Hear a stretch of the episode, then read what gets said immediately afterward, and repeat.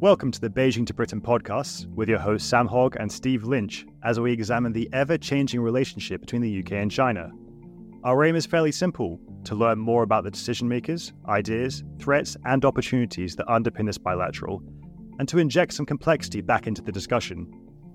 In each episode, we'll discuss the recent happening, what's going on with some experts, and look at the parliamentary output and field some questions from you. Hello, Steve. How are you doing? I am very good. Fresh off listening to Keir Starmer's speech, maybe a leader's speech. Uh, and how did you find that? Did you keep awake? My first takeaway on the whole thing was he just kept addressing the conference like it was a person. He just kept saying, Thank you, conference, conference, thank you, conference. Actually, there's no need to delve any deeper than that. That is the perfect analysis of uh, potential leader's speech. I think it's probably important that we start with the major foreign policy event that's taken place uh, over the last week, both because of its sheer size and the consequences of it, and also because it overshadowed the Labour conference itself. And before we can speak about UK China policy and what was discussed during conference there, it's important that we talk very briefly about the Hamas attack uh, in Israel. So, Steve, I wonder we we we both been watching the the UK response to this, and we were saying before the podcast started how both major parties have been sort of unified in their condemnation of these atrocities and their right for Israel to defend itself and stand up for its sovereignty. I wondered if you could sort of briefly d- discuss what you what you've seen from the Chinese side on this. Yeah, absolutely, Sam. And I think we're only sort of now realizing the ex- well, the news is coming out on the extent of the horrors that have been committed in this terrorism attack. So China's response has has been just fairly swift but fairly clear in around to deep concern around what's happened and the escalation of the violence between Israel and Palestine. What it's calling for both sides is around calm. It's deeply concerned about the current escalations of tension and violence but essentially, the, the, Chinese side is just calling for a deep sense of calm in regards to, to what's happened. I think one of the interesting discussion points, Sam, and this is specifically around foreign policy, but US foreign policy, is that the US has been focused very firmly on China and has been very firmly focused on Russia, to which the Middle East I don't want to say has taken a back step, but obviously the forefront of prioritization, China and Russia, is right there so there has been discussion points that the US foreign policy, because it's been focused on China and Russia, is now about to shift back to the Middle East. There obviously strong condemnation from the US side, but they don't want to get dragged into any sort of escalation, specifically with Iran, because that could be that could be what people are saying an opportunity for China in regards to looking at Taiwan and the escalations that China has around taking Taiwan. So the conversations that I've been following that have been interesting to me are for some commentators in the West, they portrayed China as trying to be a bit of a peacemaker so far this year and over the last 18 months or so in, in the Middle East. And this is going to be a significant test if that is their so called sort of foreign policy strategy to cleave out a bit of influence in the Middle East as the US is seen to be retreating, then this is going to be an extraordinarily difficult test for them if that's uh, what they're planning to do. That that statement that you read out earlier on or, or quoted from would suggest that they are perhaps keen to still try and play both sides, as it were, or play no side at all. When you compare that to what the UK and the US said, let's talk about Labour conference, Steve. Given that you and I have both not been before, but we do have people on the ground. Yeah, absolutely. So uh, we were both at the Conservative Party conference, and the big thing that was coming out this week is this is the conference to come to. The Labour conference was the one to come to. And I think, you know, from people that we've spoken to, there was certainly a, a different buzz, a different atmosphere taking place. We've, we've, we've just pre- previously spoken about Keir Starmer's speech, um, his, his conference speech. The way it's being positioned is this is a leader in power giving a speech comparatively to the Conservatives who are sort of the opposition, which is, you know, completely flipping on its head. Um, the, the one thing I really did notice, obviously, we can go into the, the cliches and the rhetoric that Keir did did mention, but it was the fact that there was absolutely no foreign policy, no foreign policy whatsoever outlined at all. Now, look, obviously, Labour's not going to specifically outline its policies on uh, China, on you know foreign nations at this. It's still maybe got a year to go. It was very clear that they're focusing on fiscal responsibility, the economy. The economy was key, And what's also very clear is they're, they're fighting for that centre ground. I mean, we're all waiting to see the kind of Labour's true policy, but they are really fighting uh, for that, that centre ground and really pushing the narrative that they are a business party. So, mm. but what's your thoughts, Sam?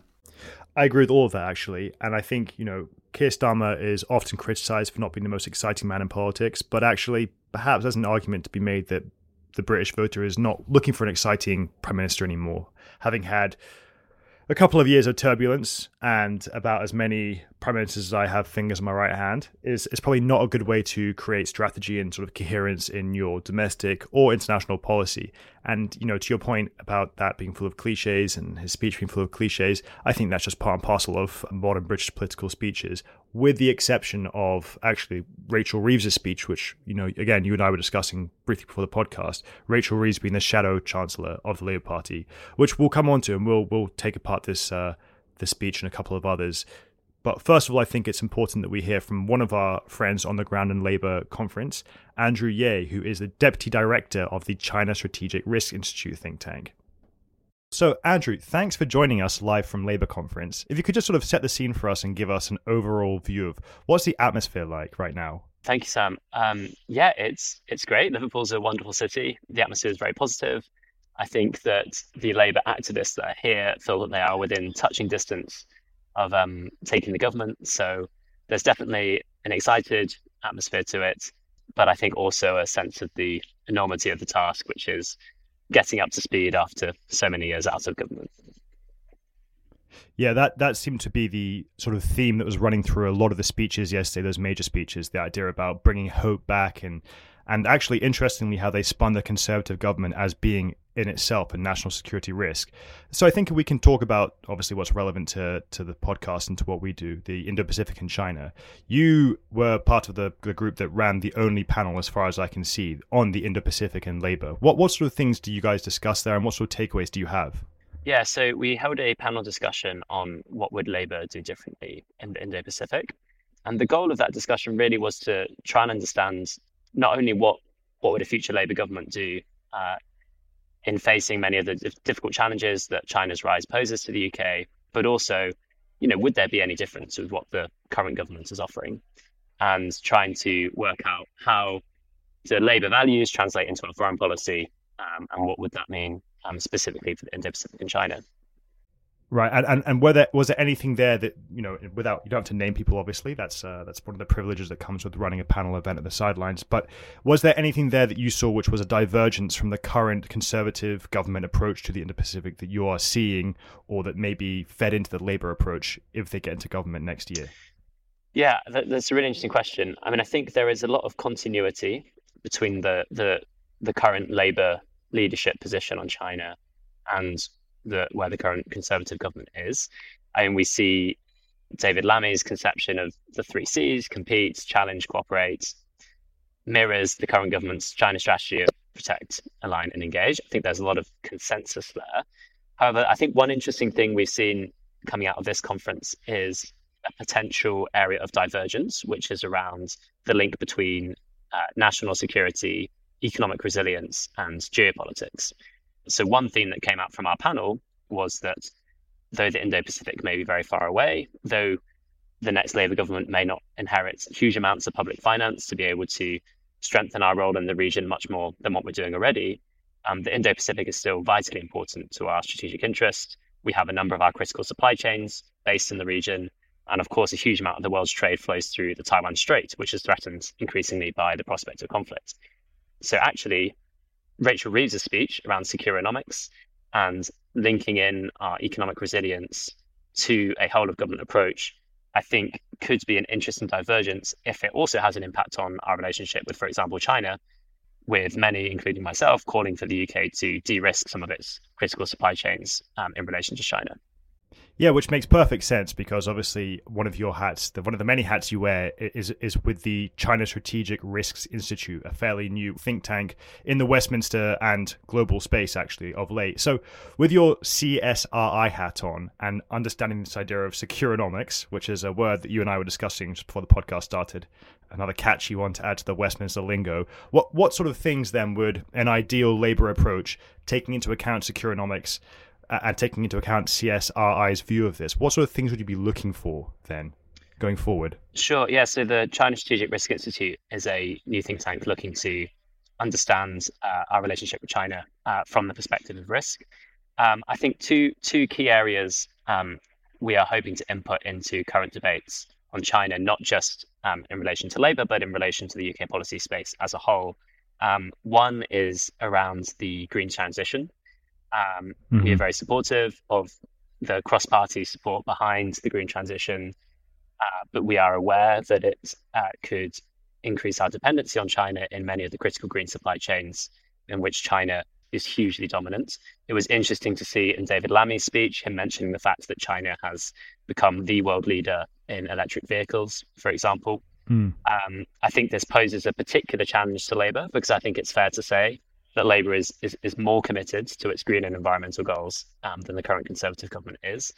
And so, how to match up increasing our electric vehicle ownership, increasing our purchasing of lithium batteries from abroad, increasing our solar power capacity, without also becoming hugely reliant on China for critical areas of our energy infrastructure um, is a key challenge. So that's the first the first area we are trying to inspire more discussion on is de-risking the mm-hmm. green supply chain, um, and the second is around Taiwan. Uh, and there is a growing uh, but still lacking awareness within all of the political parties' discussions around the importance of Taiwan to the world economy um, and to the UK economy, aside from it being a democratic partner in the region that, that, that we can rely on, it is also home to a huge amount of the world's semiconductor production, as I'm sure listeners of this podcast will be aware. And the Taiwan Strait takes over 80% of the world's large container ship shipping through that through that region. So again, it's hugely important to the UK's economic security. And I don't think that any party has had a frank discussion about what the UK can genuinely do in the region to deter China um, from taking catastrophic actions against Taiwan.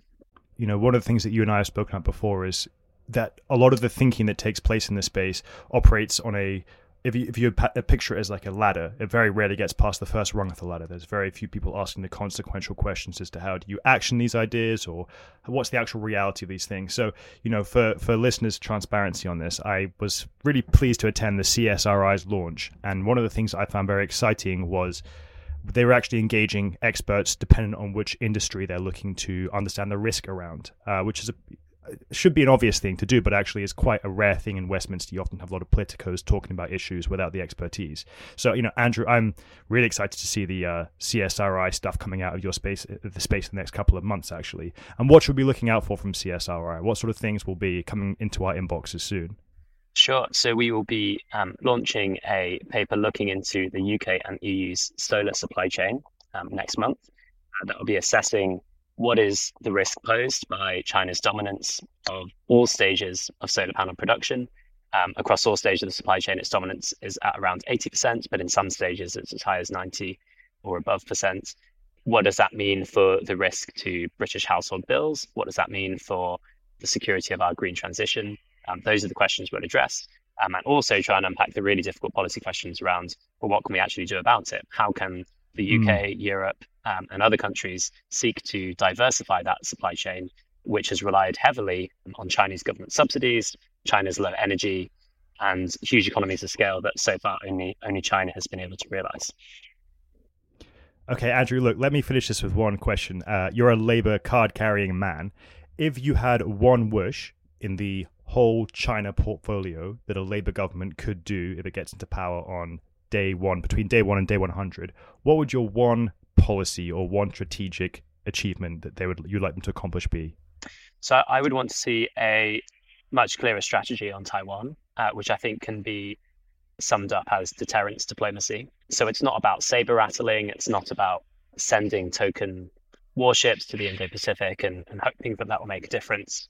Uh, it's about making it unambiguously clear to the Chinese government that any level of attack against Taiwan, whether that's seizure of the outlying islands, economic blockade, uh, or even uh, in the worst case scenario, full amphibious invasion, is completely unacceptable. That there would be economic sanctions following from both the UK and its allies. And then alongside that, taking genuine steps to, within the one China policy that the UK has, um, increase our people to people, um, official and unofficial relations with Taiwan across economy, education, culture, and thereby reducing the isolation that China hopes to impose on Taiwan as a pre-stage to it, bringing it closer to reunification. Thanks so much for joining us, Andrew. And uh, yeah, I'll speak to you when I see you next. Thank you, Sam. A pleasure. That was fantastic to hear from Andrew, who, as we touched on there, has been part of organizing the only Labour fringe event looking at the Indo Pacific and what Labour may or may not do with Taiwan and the Indo Pacific if they get into power. Steve, we touched briefly before Andrew, uh, we spoke to Andrew and, and we heard him raise it there. Securonomics, what do we think this is? The Shadow Chancellor, Rachel Reeves' speech, I actually thought, I don't want to say extreme, but it was, I mean, it was pretty uncompromising. You know, openly saying globalization is dead. The language of economic nationalism around securonomics. Essentially, this this is, and for me, I think it was very pointed language to, towards China. I think she openly said, like, we've got to accept that the world has changed and Britain has got to change with it. Globalization is dead, onshoring, we need jobs back in the UK.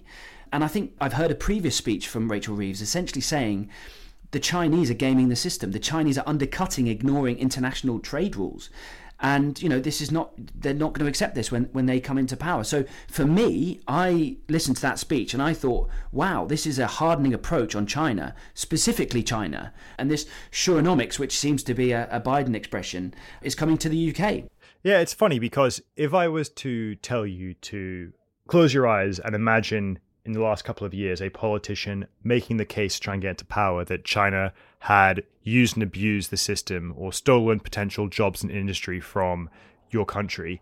Which which politicians do you think would come to mind with that rhetoric? The the big one would be Trump. Yeah.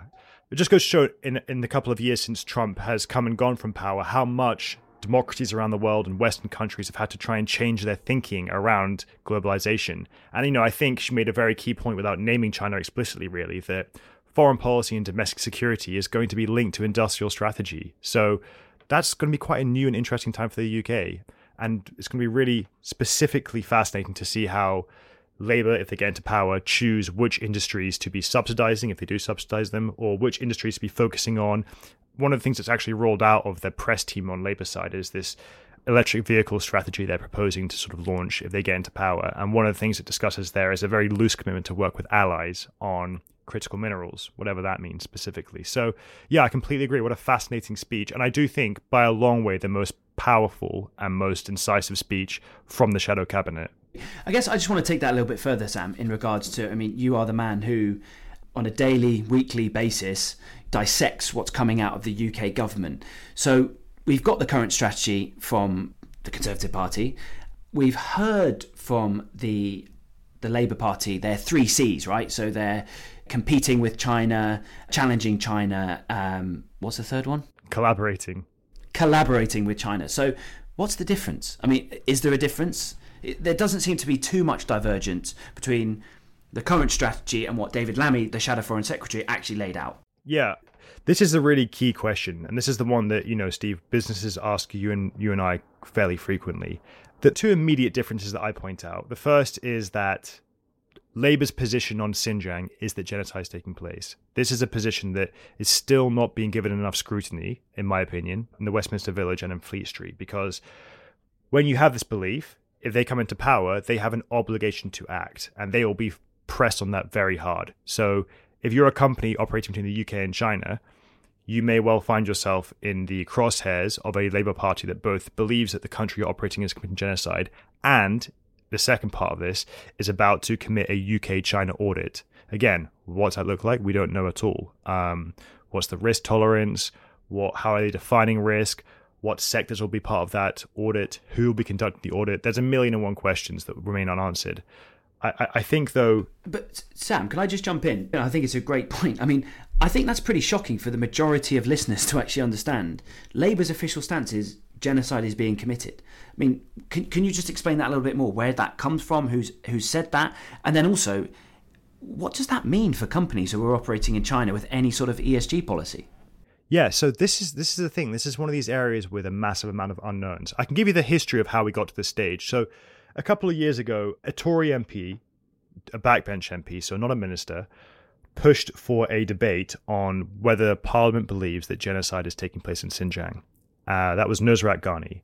and I was actually working for at the time.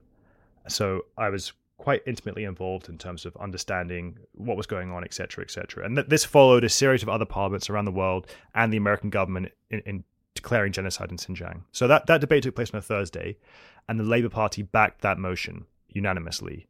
So that was in itself an acknowledgement that the Labour Party's view was that genocide was taking place. Now, that had enough wiggle room because they were just backing a motion that went against the government that they could basically say, look, that's just what we were doing. We are just politicking. If you want to politic around genocide, that's completely up to you.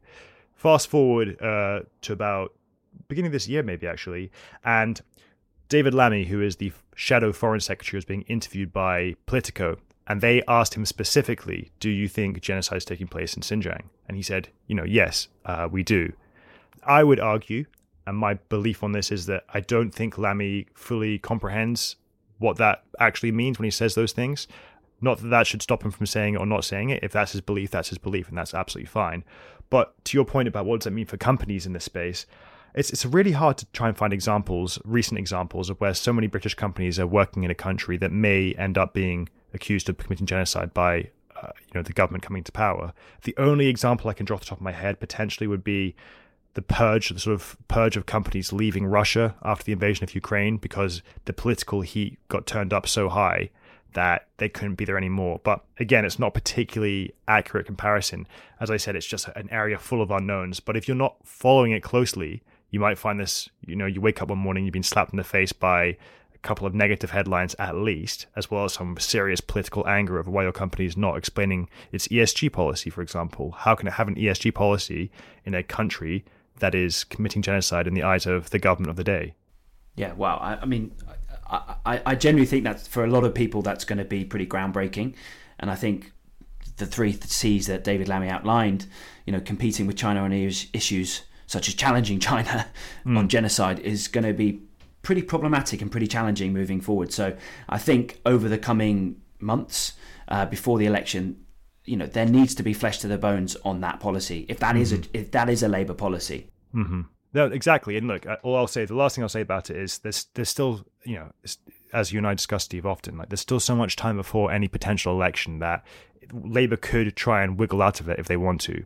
Playing politics with declarations of genocide is really not a good place to be in at all. And if you're be backing down from your belief because you're now in government, again, that's not a good place to be in at all. Liz Truss privately held that view according to the papers, and obviously didn't have time to act on it when she got in. But it would be really difficult, I think, for Labour to back down on that view if the political scrutiny of what they said gets turned up if they arrive into Downing Street. Well, something certainly for us both to look into. I guess that question that you asked Andrew at the end there, you know, what would Labour's strategy, what would the one thing that you would change in a Labour strategy would be? So, Sam, if you were in charge, your your Keir, day one, what's your new China strategy? What's the one thing that maybe you would that you would like to see them focus on or change? Yeah, it's a great question. I think fundamentally what I would like to see them change is the level of seriousness that people put into understanding China in this country. And I don't mean that in the sense of the word about understanding the business opportunity that China presents or you cannot create policy if you don't know what you're creating policy about. And it is really, really dangerous how little funding and how little money strategically goes into our China capabilities in this country. So I would, on day one, create the role of a China tsar or a China commissioner that sits within the cabinet office, maybe, and they would liaise over a small department which was built of people from across the civil service who had China experience and Mandarin proficiency, and their entire job would be trying to raise the literacy rate of China stuff across Whitehall from day one it's an unbelievably difficult challenge. So thankfully, I'm not leading a party. I would agree, and on day one, I would give them the back catalogue of Beijing to Britain's podcast. Perfect. well, that would be a good place to start, but perhaps not the best. what about you, Steve? What would you What would you be do- doing? No, look, I, I think invest in China capabilities. That's fundamental to making better decisions for the UK. So understanding and engagement is done on a basis where we are doing this for the UK to make better decisions on China and better foreign policy decisions. I think it's echoing your words and, and Andrew's for sure. Okay, and Steve, before we move off the Labour conference as a whole, housing. Speak to me about housing. So the big announcements this this week from from the Labour Party conference has been housing and the economy. So we wanted to do a little bit of comparisons to essentially what is a property crisis in both countries.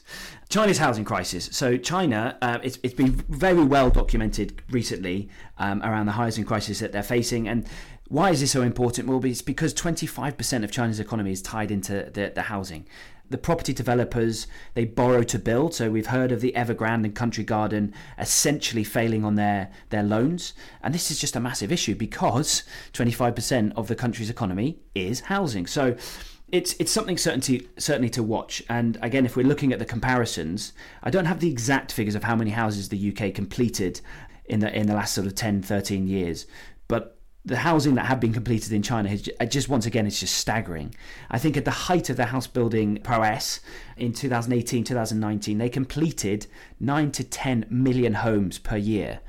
Now the issue of that also is that 65 million of those homes are sitting abandoned. So again, pros cons to the China system. But Steve, you've had first-hand experience of China's empty homes. Yeah, absolutely. So they're called ghost cities, um, and so about four or five years ago, I did a, uh, a, marathon outside of Beijing, and for I would say half of the marathon, we just ran through a ghost city, and it was so bizarre. We ran through housing estates, which were genuine mansions. I yeah. mean, sort of 10 bed mansions, all identical, maybe a mm. 100 homes, all identical, and all just completely abandoned. So, yeah, very, very bizarre. Different housing crisis to the UK and China. That is a. De- are they decked out houses, or are they just sort of just like the husks of a house?